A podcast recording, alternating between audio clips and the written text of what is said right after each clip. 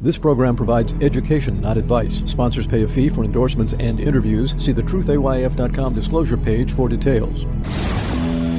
This is where technology, innovation, and personal finance come together. This is the truth about your future with Ric Edelman. It's Friday, January 5th. Coming up on today's show, it's the surprising thing that just might kill you in retirement tell you what it is and how you can prevent it from happening. Plus, we're going to talk with George Vradenburg on a different subject us against Alzheimer's. Yesterday, I told you that you're likely to live to age 100 or beyond. If you missed the show, the link's in the show notes. But there's one thing you need to do to help you make sure that you get to age 100 and beyond. You need to avoid falling down. It's the leading cause of death by injury for people over 65. Falling down kills 32,000 people a year, 3 million visits to the emergency room, broken bones, head injuries, 300,000 people hospitalized every year just for hip fractures, $50 billion in medical costs. Every second of every day, somebody 65 plus falls down. Whoops, there goes another one. More than 95% of hip fractures are caused by falling, usually by falling sideways. Women fall more often than men, they suffer 75% of all hip fractures. Here's the thing falling is not a normal part of aging. The Centers for Disease Control publishes a quiz to see if you're at higher risk for falling. Let's take the quiz right now. Let's see how you do. Oh, you're in your 30s, you're active, physically fit, you're not going to fall down. Even if you do, you'll be fine. Fine. Then take this quiz with your parents in mind or your grandparents in mind. All right, here we go. First, have you fallen in the last year? If yes, give yourself two points, because people who have fallen once are likely to fall again. Next, have you been advised to use a cane or a walker? If yes, give yourself two points, because people who have been advised to use a cane or walker are more likely to fall. Do you sometimes feel unsteady when you're walking? If yes, give yourself one point. When you're at home, walking around the house, do you steady yourself by holding onto furniture? If yes, give yourself one point. When you're in a chair and you're standing up, do you need to push with your hands to help you get up? If yes, give yourself one point, because that means you have weak leg muscles that's a major reason for falling. Do you have trouble stepping up onto a curb? If yes, give yourself one point. That's also a sign of weak leg muscles. Do you often have to rush to the toilet? If yes, give yourself one point. Rushing to the bathroom, especially at night, increases your chances of falling. Have you lost some of the feeling in your feet? If yes, give yourself one point. Numbness in your feet can cause you to stumble and fall.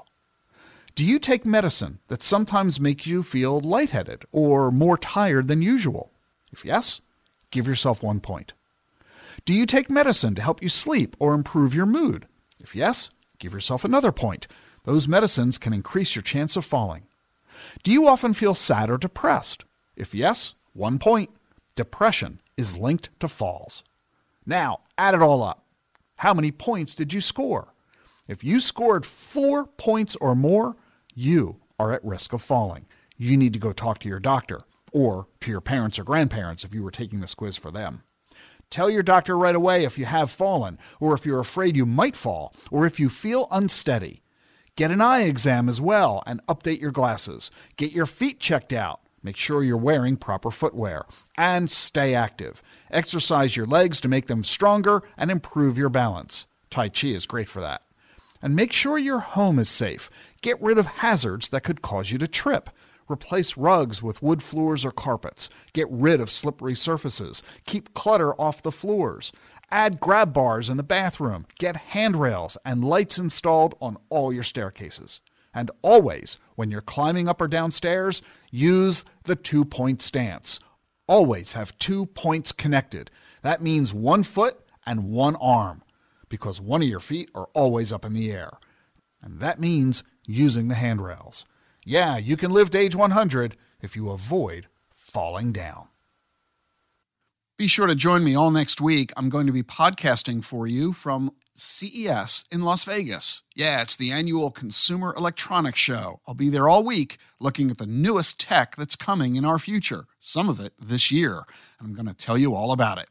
It's the biggest event of its kind, CES. More than half of the Fortune Global 500 is going to be there. Top retailers from 150 countries, 44 different technology categories, from 5G to AI to crypto fintech, food tech, gaming and esports, home entertainment, home office hardware, investing tech, quantum computing, robotics, space tech, sports tech, vehicle tech, video tech, wellness tech. It's all next week. Starts on Monday. Be sure to listen. Coming up next on the program, a conversation with George Vradenburg, where we talk about what's worrying me about the future and George's take on it. I'm Ric Edelman. Stay with us.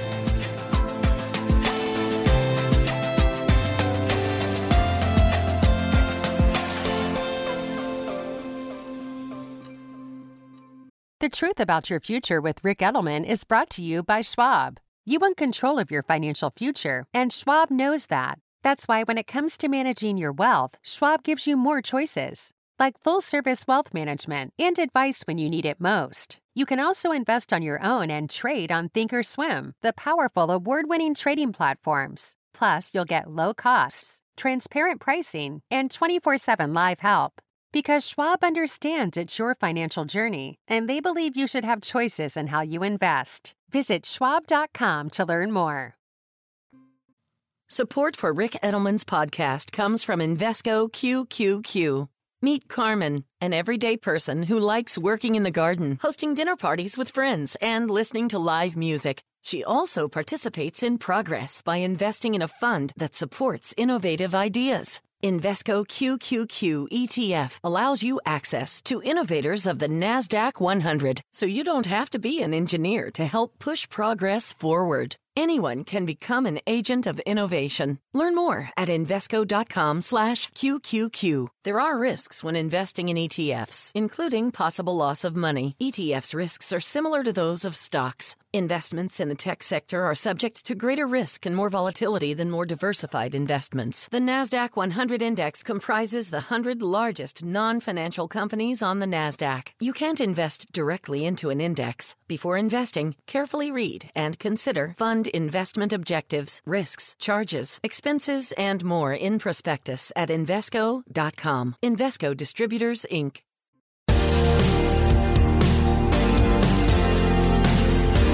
You're listening to The Truth About Your Future, and yeah, this is a show about your future. And typically, as you know, if you've been listening to me over the years, you know I'm really bullish about the future. I'm, I'm as optimistic as it gets. I think that our future is going to be incredibly bright and exciting, and I just can't wait to see what comes about in the year 2100, where, by the way, I fully expect to be here for that. And uh, yet, yet we have to make sure we're not being Pollyanna about this, that we're not truly looking through life with rose colored glasses. How many other cliches can they give you? We really do need to look at some of the realities of what's happening. Is the future going to truly be as bright as we hope it will be? There is one topic in particular that gives me a great deal of pause, in which I've been working with others in trying to deal with it. And there's no greater expert in this subject than my good friend George Vradenburg. So I'm very happy to bring George onto the podcast. George, how are you? I'm fine, thank you, Ric. and thank you for focusing on this issue and in your off-air life as well as your on-air life. So we might as well let everybody know what we're talking about. In a word, it's Alzheimer's. More appropriately, Alzheimer's disease. George, I'm going to let you set the stage. Why is it I am suggesting that Alzheimer's may be the dark in our silver cloud? Well, given the fact that we're now living longer lives and that one out of three of us over 85 will have this disease, it's in all of our futures unless we happen to die of something else uh, before 85. So 85 is certainly a reachable age for most people, many people.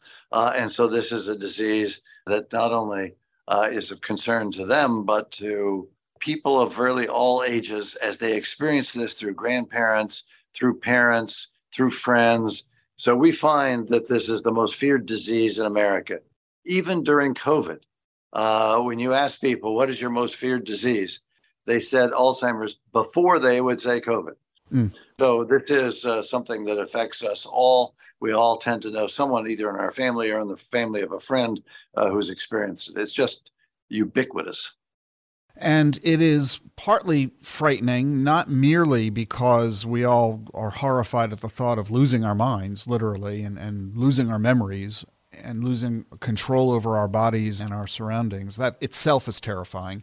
But we're also equally terrified at the fact, as you pointed out, George, so many of us have experienced a family member or loved one or friend who has develop those symptoms. And we have seen the devastation of the family, the caregiver, because these Alzheimer's patients require typically 24 7 care.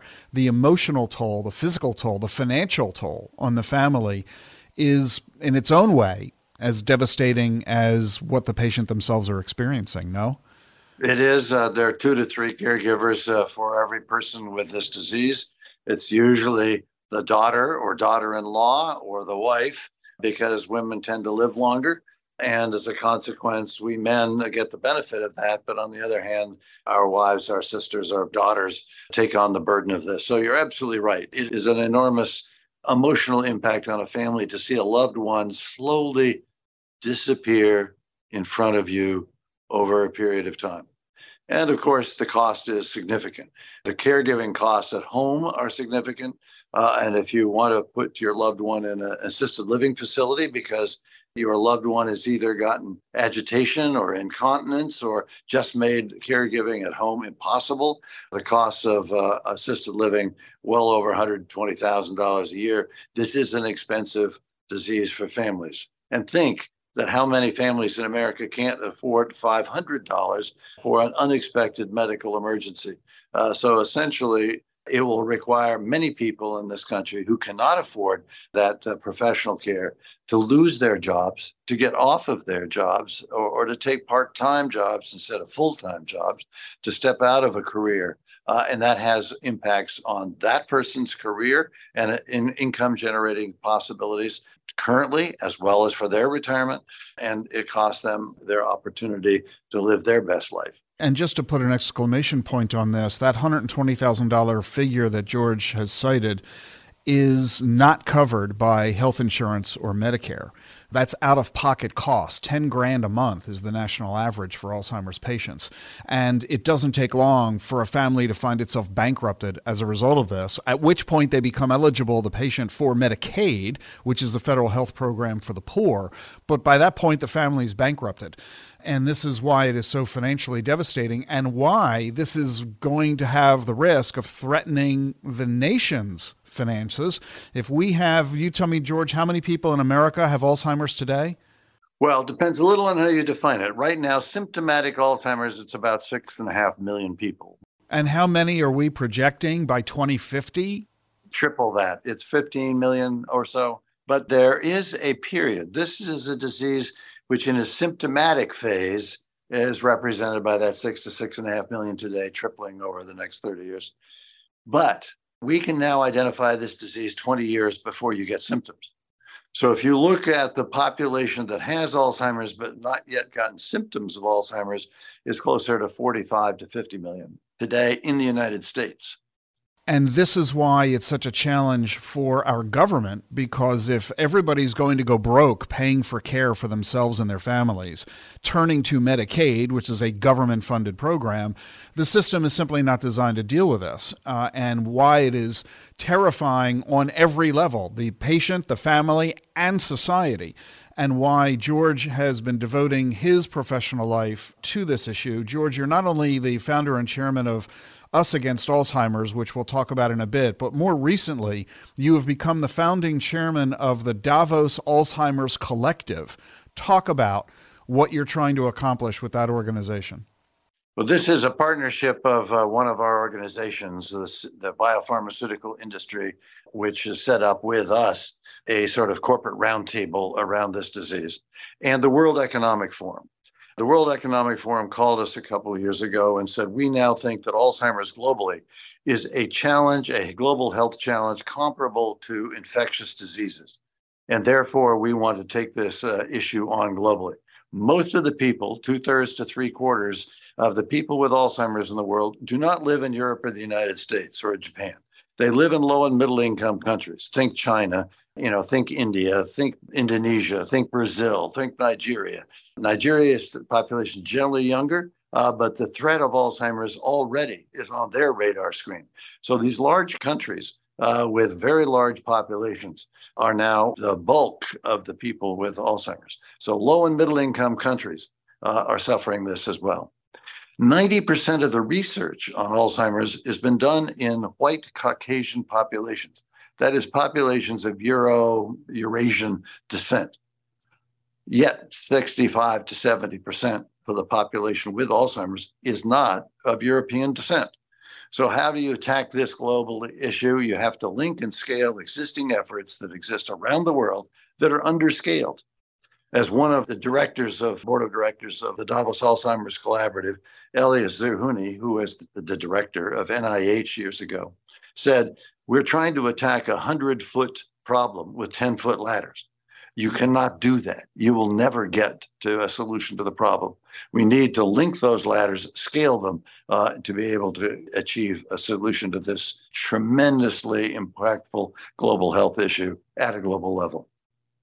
So, can you talk about what the Alzheimer's Collaborative via Davos, the, the World Economic Forum, is trying to do that is not already being done?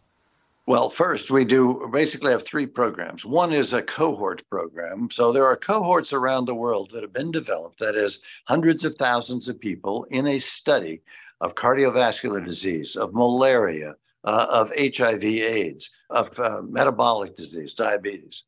We are basically investing in those cohorts to get measures that are relevant to Alzheimer's disease.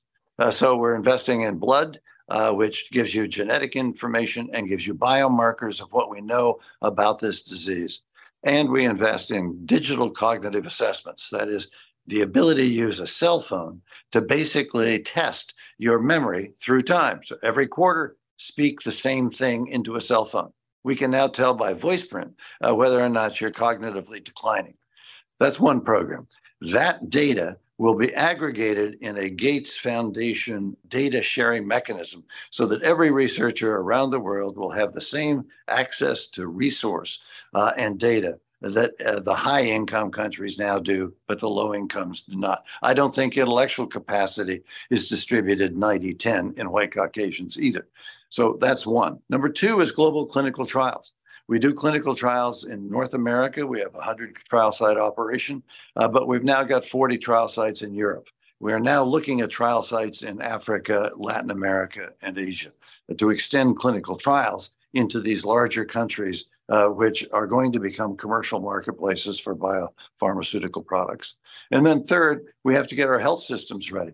Our health systems do not know how to detect and diagnose brain disease or cognitive impairment or dementia at all. And so we are working now in 20 different countries uh, to basically introduce the low cost ability uh, to detect and diagnose this disease early in the course of the disease before symptoms so that we can deliver medicines that will slow the disease into those pre-symptomatic populations and prevent symptoms from occurring. Now, it sounds very exciting, and just listening to it, I'm like, how thankful that all of this is going on. But at the same time, I'm wondering Alzheimer's has been around forever, like cancer has been and tuberculosis has been. And yet, when we look at TB, when we look at cancer, we have seen incredible amounts of money and incredible amounts of progress in the fighting of those diseases. Give me a sense of where we've been in the world of Alzheimer's. Go back over the last 20 or 30 years. How much money has been spent in research, and what do we have to show for it? Well, uh, you're absolutely right. This uh, disease was identified by Dr. Alzheimer's uh, in 1906, and he identified two distinctive elements of this disease amyloid plaques and tau tangles. He did that in 1906. wow. Uh, it was not recognized as a distinct disease until the late 70s. And NIA has obviously had a program in that area, but the amount of money put into that program from between the late 70s and about 2010, 2012 was very little, a couple hundred million a year.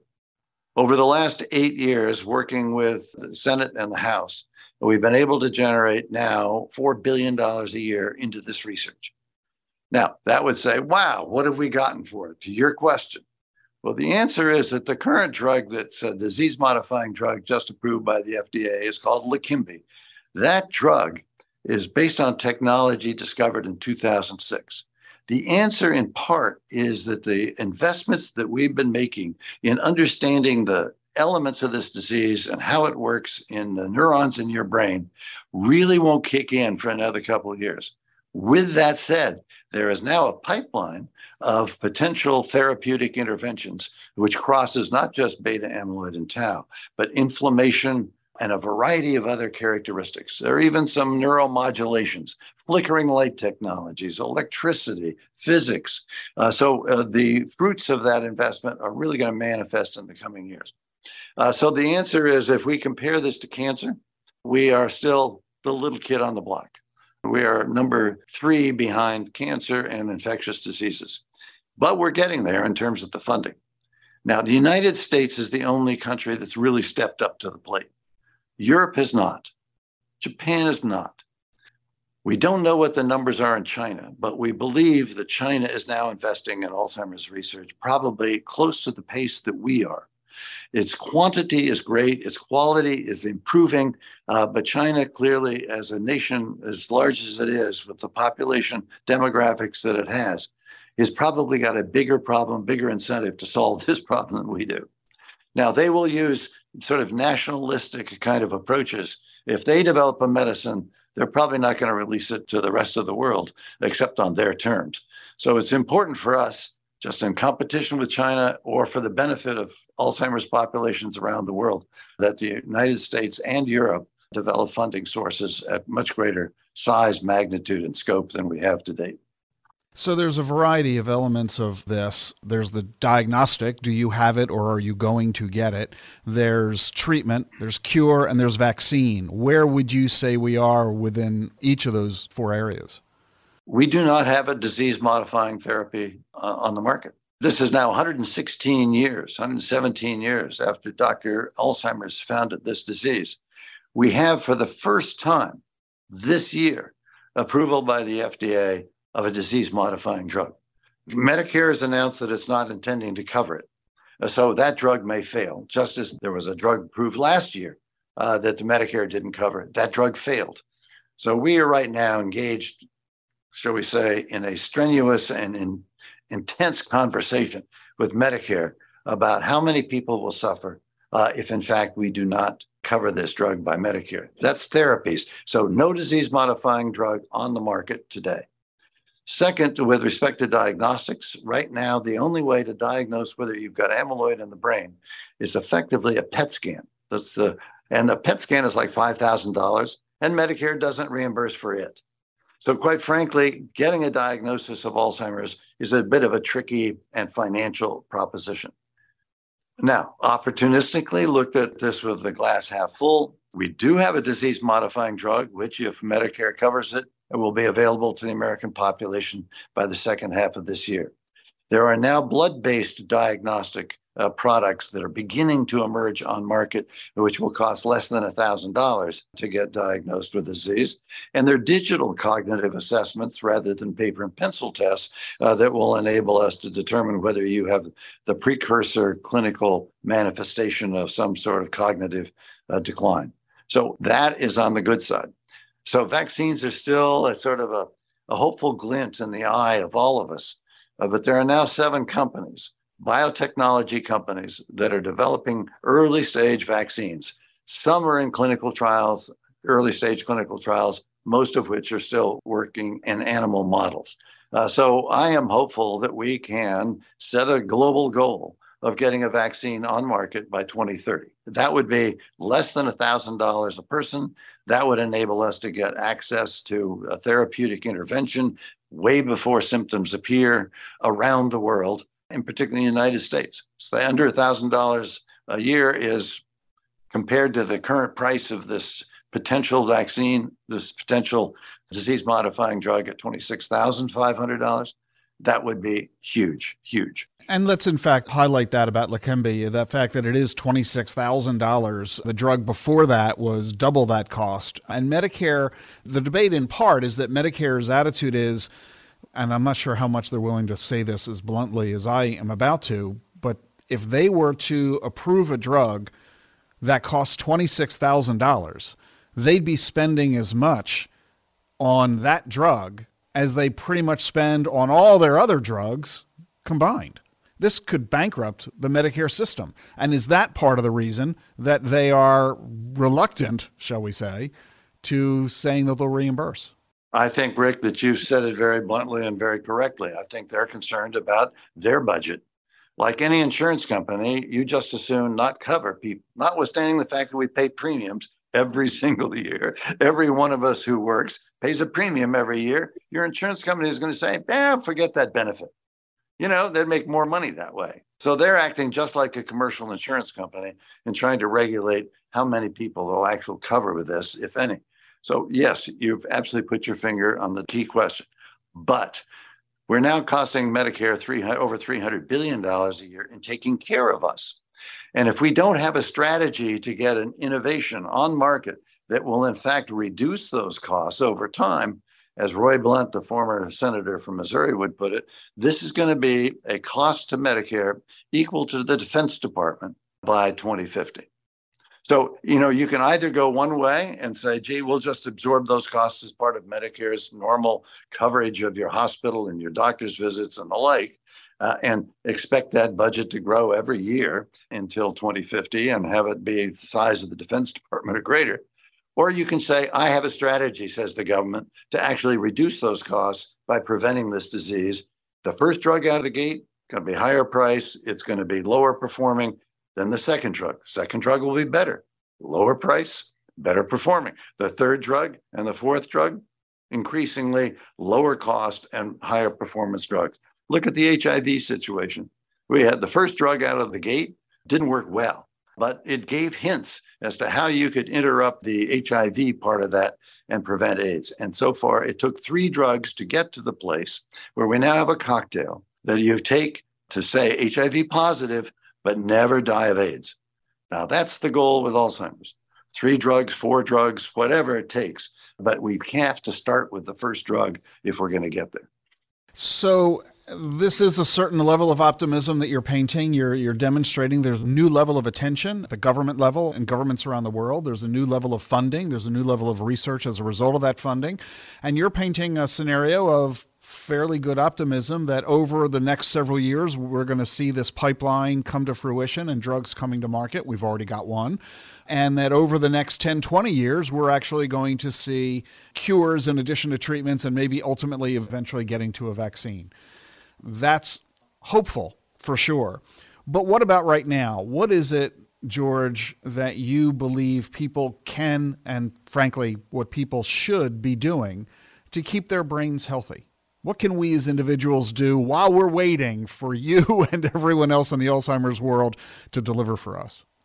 No question that recent research in the brain health area has identified 12 to 14 risk behaviors that, if addressed during the course of our lives, all of our lives, from birth to 60s, it reduces the risk of getting Alzheimer's by roughly 40%. The top ones are diet, as you might imagine. Putting the food that you put into your body has an effect on your body uh, and how it affects your heart, it affects your diabetes, and it affects your brain. So, food, watching your diet, Mediterranean diet, is important, as well as reasonable but not excessive use of uh, liquor. The second most important probably is sleep. Sleep, it turns out, is the time that your brain basically disposes of toxic proteins in your brain. So, getting seven and a half to eight hours of sleep a night, that's quality sleep, is an important factor in reducing your risk of later life cognitive decline. Activity, just like uh, activity is good for your heart, activity is good for your brain, increases blood flow, it, it keeps your brain constantly refreshed. Uh, next in line probably is social interaction. What you and I are doing right now, it turns out to be exercising the brain. Why? Because you have to ask me a question. I have to think about what you just asked me. I have to formulate a response and then execute a response, and then you formulate a response. The social interaction, avoidance of loneliness, turns out to be important. So, how do you address loneliness? Hearing aids. Hearing aids is one. Right? If you can't hear a person, you don't have that ability to socially interact.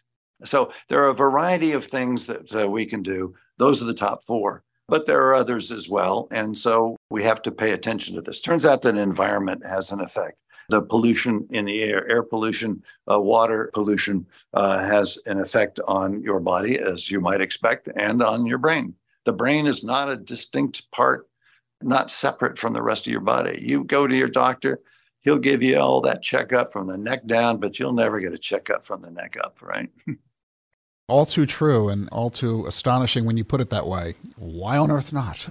So you mentioned pollution. I therefore have to assume that smoking can't be good for your brain, the internalization of that smoke uh, into your body. But what about alcohol? Is there any research demonstrating any links there?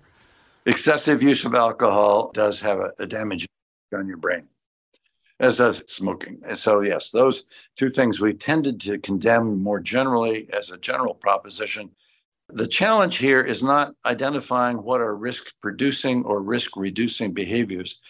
It's actually changing our behavior. You know, a lot of Americans still smoke, and smoking is more prevalent around the world.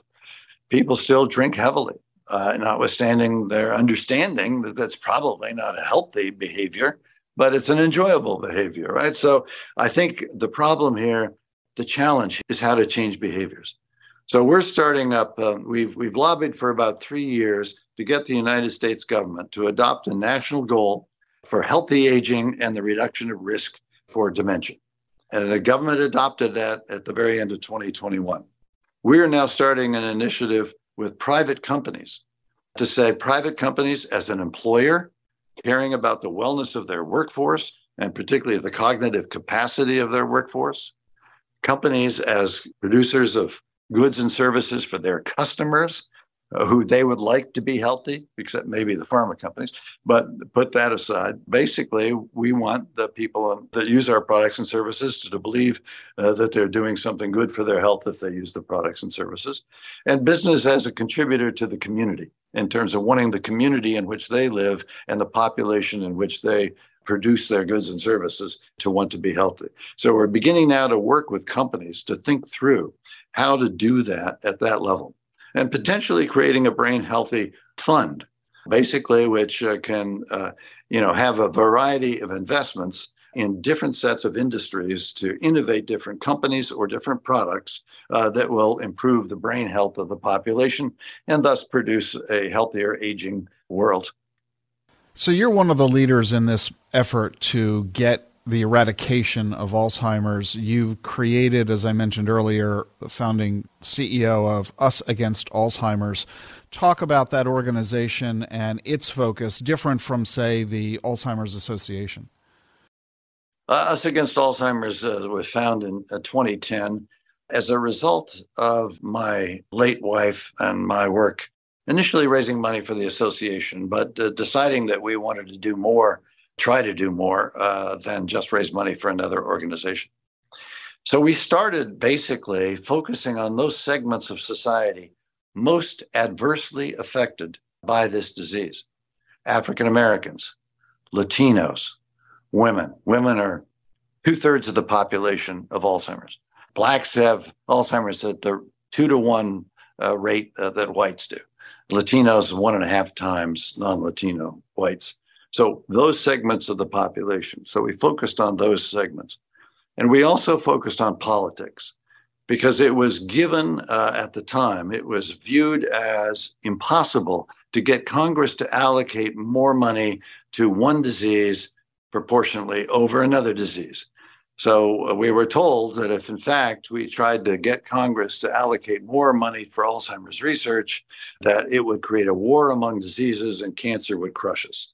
And indeed, the first time that Obama put just a modest additional $50 million into Alzheimer's research above and beyond what would normally occur as a result of NIH allocations, I got called the next day from the White House saying the cancer community is bombing us. We need more credit from the Alzheimer's community to be able to sustain politically uh, an effort to increase uh, asymmetrically the research in Alzheimer's. So we started uh, a, a C4, a PAC, all the techniques that you use to basically get to know members of Congress, make the case about the costs to America, the number of people and families suffering. Uh, and so that was our initial focus politics, equity. George, does this because funding in the world of healthcare is a zero sum game that if you got 50 million more for Alzheimer's that the cancer community got 50 million less? Is that the issue? It wasn't at the time. Uh, Obama pulled it from somewhere else. Uh, he did not take anything away from cancer. No, I think the cancer community uh, thought uh, that they needed a greater investment in cancer at the time. In other words, get, instead of giving you the 50 million, they should get the 50 million. They, they said put the 50 million in the NIH pot and NIH will distribute it as it always has. Now, at the time, cancer was uh, basically getting funded at roughly six billion dollars a year. We were getting funded at 400 million a year. So you would see if you put another 50 million into the NIH pot, where most of that money would go. So they were an advocate for not only cancer research but also for NIH. I met with uh, Francis Collins at the time, and he said, Look, I am not going to be able to over allocate money to uh, Alzheimer's unless and until uh, NIH funding levels go up. At the time, uh, it, they had been flat for many, many years. So we've become very much champions of NIH research generally, as well as for Alzheimer's research. Uh, but we basically have had this great support of Democrats and Republicans, led in significant part by Roy Blunt, a retiring senator from Missouri, conservative Republican, who looked at the fiscal situation as well as the human situation and said, This is intolerable. Any business executive who said they had a $300 billion problem uh, and they were spending less than 500 million on solving that problem should be fired. and so we know that $300 billion cost problem to the to Medicare is going up every year and still we're not investing in the solution. He found that inexplicable and unacceptable. And he really drove, with the support of Democrats, this has always been a bipartisan issue, with the support of Democrats, increased funding uh, for Alzheimer's at NIH. So tell me where Us Against Alzheimer's gets its funding. Uh, it gets its funding for a wide variety of sources. It gets its funding from companies. It also gets its funding from individuals. Those are basically what it is. We do get some additional funding from foundations, including Gates uh, and others. Uh, so it gets it from multiple diverse sources. Uh, and indeed, as we've seen uh, our own experience, our major funder at the time we started, one of our major company funders when we first started was J and J. It had a drug in the pipeline it wanted patient support for the efforts to get that through the pipeline. That drug failed in clinical trials. It stopped funding. So you, will see over the years, different companies fund us at different points in time because they uh, want to both inform us of where they are in the drug pipeline and want our support for getting those drugs through the pipeline. We tend to be aligned with companies, except when it comes to pricing, uh, because we obviously want drugs that are affordable uh, and we want drugs that Medicare can afford. So we basically, when Biogen put out a $56,000 a year drug, we spent months with them urging them to reduce the price of that drug. And they reduced it by half. They cut it in half. And that is the reason why the next drug in line, so they went from 56 to 28,000. Uh, the next drug in line had to come in under 28,000. So the effort to try and drive down pricing to make the drugs affordable for patients, affordable for Medicare, is an area where we clearly uh, sit on different sides of that line. We want affordability, they want profits. And so that is a tug of war. So, how are you feeling today overall about the fight against Alzheimer's? Are you pessimistic, optimistic relative to the past? Are you feeling better or worse about it all? If it weren't for Medicare, I feel a lot better. You know, the, the innovation that's occurring in industry is significant, it's marked, it's measurable, it's visible. FDA has changed its posture over the last two to three years from one which was basically uh, saying no to saying, how do we get to yes? We want to look at the science, we want to understand the science, but we are leaning forward now. If you can demonstrate that the science of disease intervention is going to produce a clinical benefit, uh, we'll be supportive of that product.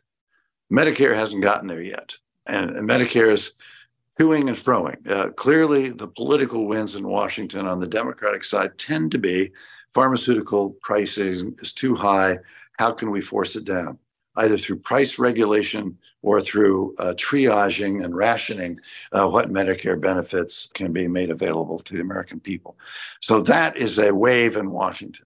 And even though there's a bipartisanship to this issue, as Biden is going out and saying to the Republicans, you guys are trying to cut back on Medicare, the Republicans are coming back at him saying, and you're denying Alzheimer's victims a drug uh, that could really slow down and improve their lives. So this is becoming partisan. We don't like that. We want this issue to be bipartisan. This disease does not know a Republican from a Democrat. Uh, and quite frankly, uh, we want uh, everyone, Republicans and Democrats, to have access to these drugs. So I'm feeling as if we're at a potential turning point here. Uh, if this drug can get covered by Medicare and companies will see that there's a path to market, they will invest more in innovative products. And uh, hopefully, Europeans would follow us and Japan would follow them. The Leqembi product is uh, pending regulatory approval in Europe and in Japan and in China.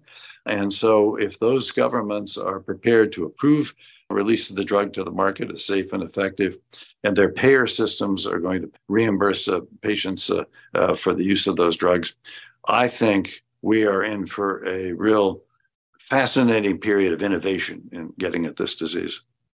We've been talking with George Vradenburg. He is the founding chairman of the Davos Alzheimer's Collaborative and also the founding CEO of Us Against Alzheimer's. I encourage you to get involved. This is, as George says, a pivotal point in the timeline for Alzheimer's, and it's an opportunity for you to encourage your elected representatives in Washington to get behind this, to learn more how you can be supportive of Us Against Alzheimer's, and to frankly financially support their efforts. I encourage you to go to their website, usagainstalzheimers.org. The link to both Us Against Alzheimer's and the Davos Alzheimer's Collaborative are both in our show notes today, and I encourage you to get involved. And most importantly, as George has articulated, do what you need to do to take care of your brain. Don't wait for the government to fix your brain for you. And that might have come out wrong. George Vradenburg, thank you so much for joining us today. Ric, thank you very much for having me. Have a good day. Thanks for joining us today. Be sure to join me all next week. I'm going to be podcasting for you from CES in Las Vegas, the annual Consumer Electronics Show. I'll be there all week looking at the newest tech that's coming in our future, some of it this year. I'm going to tell you all about it. It's all next week, starts on Monday. Be sure to listen. Have a great weekend. See you Monday. Get the truth about your future with Ric Edelman. It's thetruthayf.com.